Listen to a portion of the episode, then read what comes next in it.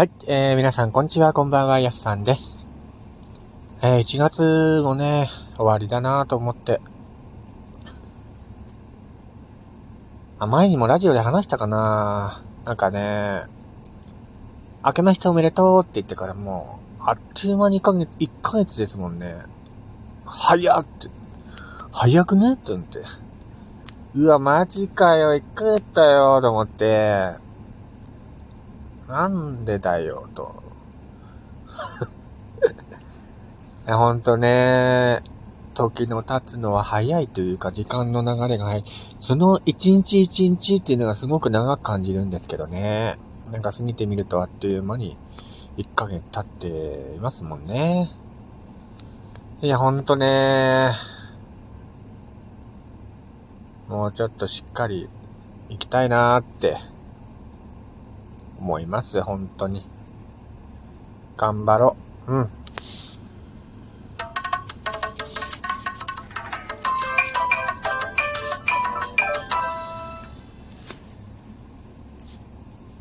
はい、えー、皆さんこんにちは、こんばんは。えー、岩手でね、アナログイラストレーターをしております。私がゆるっと昔話を語ったり、えー、自分で書いた短編小説を朗読してみたり、いろんなことをつぶやくやすさんのゆるっとラジオ。えー、ラジオトークのアプリから聞いている方は、ぜひリアクションの方ね、えー、ボタンの方を押していただくと嬉しいです。えー、またね、番組のフォローもしていただきますととても嬉しいのでね、本当によろしくお願いいたします。えー、今日はね、えー、昔話についてね、ちょっと話してみようかなーって思ってます。まあ今から話すことはね、あくまでも個人的にね、僕が思っていることなんで、えー、あ、こういう考えもあるんだなーっていう風な感じで聞いていただければなと思います。えー、っと、ラジオのね、最初の方で、まあ、カッパの話とか、座敷わらしの話とかね、えー、したんですけども、まあ、全国的にね、カッパの話はあるんですけども、割と有名なものは、遠野のカッパにまつわる話。遠野には、かってカッパが出たとされるカッパ淵が14箇所もあります。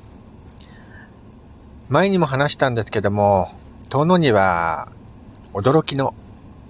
カッパ捕獲許可書というものが発行されています。発行されていると言っても、遠野観光協会道の駅で販売されているものなので、それをゲットすれば、誰でも好物とされるキュウリを餌に、カッパ釣りを体験することもできます。それぐらいね、遠野ではカッパの存在が本当にね、身近な存在になっているんですけども、一説では、カッパはね、実は、水に流した子供とも言われています。昔話の中では、割とね、えー、美しい話というか、あまり、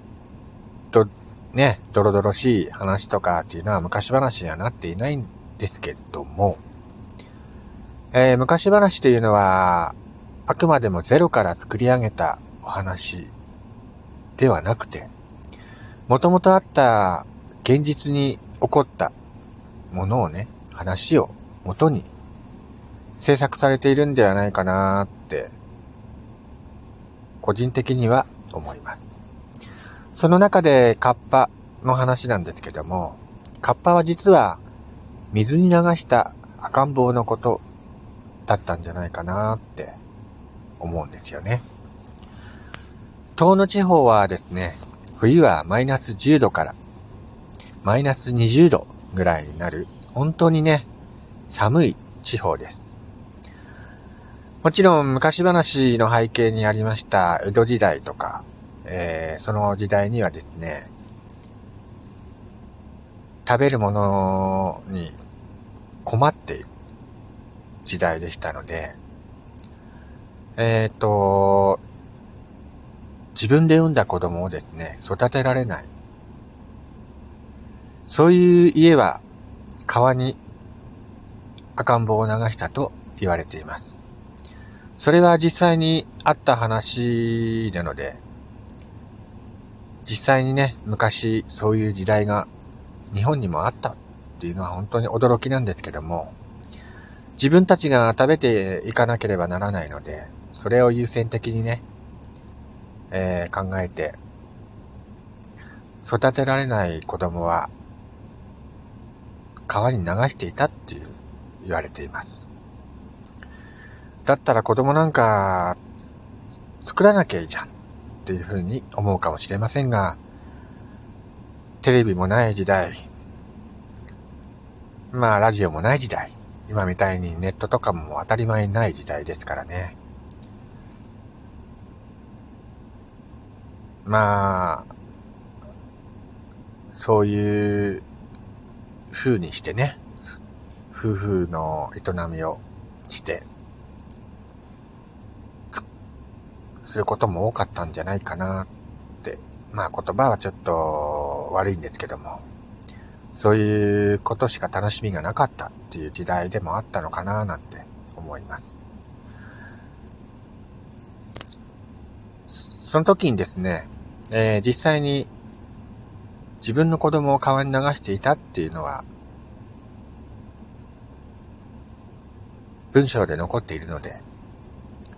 間違いはないんですけども、それが後々カッパの話につながっていったんじゃないかなって思います。カッパは水の神様と言われています。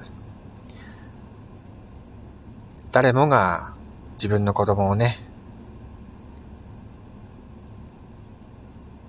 川に流すっていう行為は、自ら進んでやるものではないので、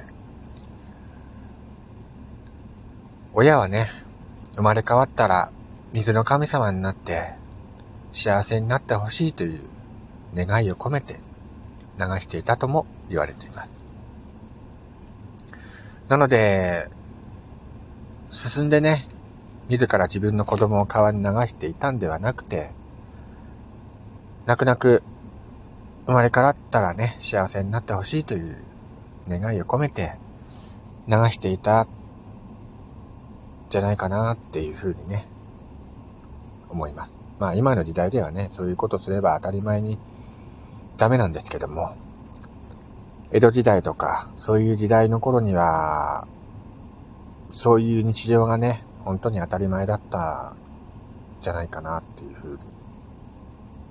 思う時もあります。なので、